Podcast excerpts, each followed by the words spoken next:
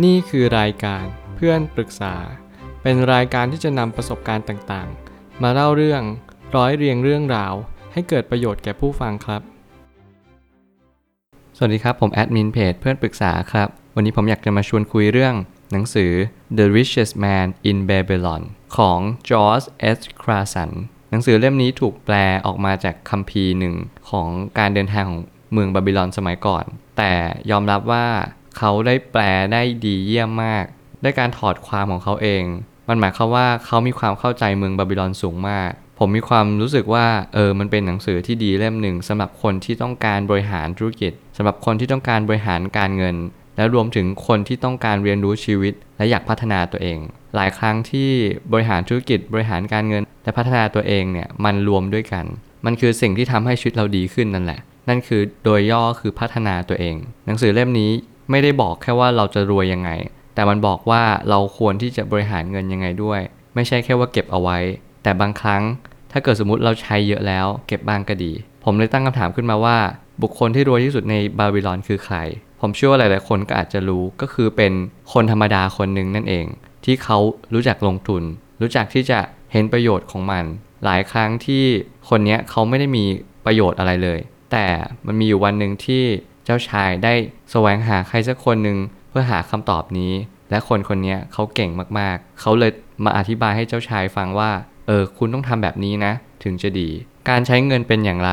คุณก็มีเงินเก็บอย่างนั้น นี่ความเป็นจริงอย่างยิ่งที่คุณจะเรียนรู้ว่า คุณต้องดูการที่คุณใช้เงินในแต่ละวัน ยิ่งคุณใช้เงินไม่เป็น คุณก็จะมีเงินเก็บที่ไม่เป็นเช่นเดียวกัน คุณไม่สามารถเก็บเงินเป็นเช่นเดียวกัน มันหมายความว่า ประสิทธิภาพของการใช้เงินมันสัมพันธ์กับการที่คุณมีเงินเก็บ ให้คุณลองดูว่าวันนี้คุณใช้เงินไปยังไงบ้าง อย่างเช่น รายจ่ายรายรับ หรือแม้กระทั่งการลงทุนก็ตาม ผมอยากให้คุณลองเช็คดูว่าคุณมีความคิดยังไงในแต่ละวัน อย่างเช่น คุณคิดว่าเงินคืออะไร คุณคิดว่าเก็บเงินแล้วได้อะไร ถ้าเกิดหลายครั้งที่คุณไม่รู้ คุณไม่รู้คุณบริหารเงินยังไง คุณกำลังศึกษาอะไรและถามใครอยู่นั่นคือคนที่สำคัญมากๆ ถ้าให้คนยืมเงินต้องพิจารณาดูให้ดีก่อนว่าคนนั้นสามารถคืนเงินได้ไหม นี่ความสำคัญอย่างยิ่ง คุณจะต้องดูศักยภาพของคนที่ยืมเงินคุณด้วยว่า เขามีโอกาสที่จะคืนเงินหรือเปล่าหนี้นี้จะเป็นหนี้ศูนย์หรือเปล่า ถ้าไม่อย่างนั้นคุณก็จะมีความรู้สึกว่า การที่ให้เงินเขาไปมีโอกาสมากที่คุณจะไม่ได้รับตอบ คุณต้องเลือกคนให้ยืมดี ๆ ว่าเขามีโอกาสคืนให้ไหม หลายครั้งที่เราให้คนอื่นยืมเงิน แต่เราไม่สามารถที่จะเรียนรู้ว่า คนนี้ไม่สามารถคืนได้นะ ถ้าเขาคืนไม่ได้เราก็ไม่จำเป็นต้องให้ยืม ไม่จำเป็นว่าเราต้องให้ตลอดไป การลงทุนคือต้องรู้ว่าสิ่งนั้นให้ผลตอบแทนแค่ไหน ดีกว่าเก็บเงินไว้เฉยๆไหมนี่คือคำถามที่คุณต้องถามตัวเองเสมอว่า ดีกว่าเก็บเงินเฉยๆหรือเปล่า หลายครั้งที่เราไม่รู้ตรงนี้ เราก็เลือกที่จะลงทุนอะไรไม่รู้ ลงทุนแบบซีซัวหรือแม้กระทั่งการที่เราไม่รู้ชัดว่าความเสี่ยงที่เราต้องเจอคืออะไรในหนังสือเล่มนี้บอกว่าเราควรลงทุนในแบบไหนที่ให้สินทรัพย์ตอบแทนที่ดีเยี่ยม ดีกว่ามาที่เราเก็บเงินไว้เฉยๆถ้าเราเก็บเงินไว้เฉยๆแล้วมันไม่งอกเงยเราควรจะเอาเงินนั้นไปเป็นเมล็ดพันธุ์ ให้ผลิตผลให้เราดีกว่า นี่คือสิ่งที่มีความแตกต่างระหว่าง เก็บเงินเอาไว้ให้คนอื่นยืม หรือว่าเอาเงินไปลงทุนดีกว่า มันคือความแตกต่างระหว่าง ความคิดว่าอะไรที่มันก่อเกิดผลประโยชน์มากที่สุด มันเป็นเพื่อการที่เราเก็บออมได้มากที่สุด นั่นแหละเลือกสิ่งนั้น สุดท้ายนี้ ทั้งนี้การเลือกบริหารเงินต้องขึ้นอยู่กับผลลัพธ์ที่เราสามารถหามาได้ ถ้าหาไม่ได้ก็ต้องกันไว้ได้ หมายความว่าทุกครั้งที่เราหาอะไรไม่ได้ เราไม่สามารถหาผลผลิตมาได้และเราก็ต้องปกป้องเงินนี้ให้ได้ ด้วยการที่เราเรียนรู้ที่จะปกป้องเงิน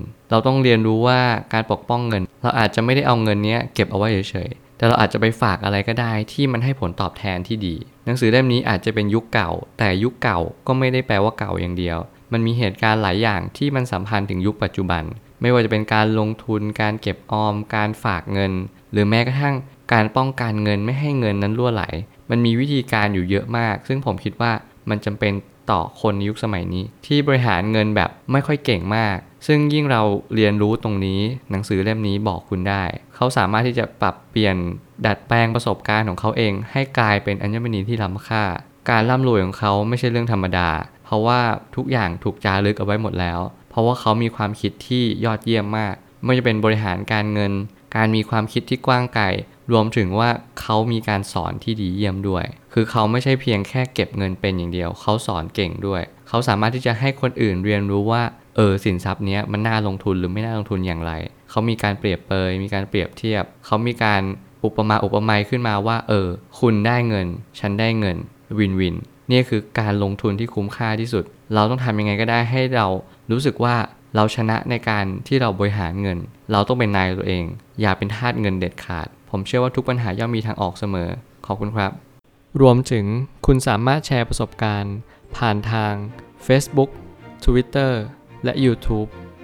และอย่าลืมติด Hashtag เพื่อนปรึกษาหรือ f r ร e n d t a l k a ด้วยนะครับ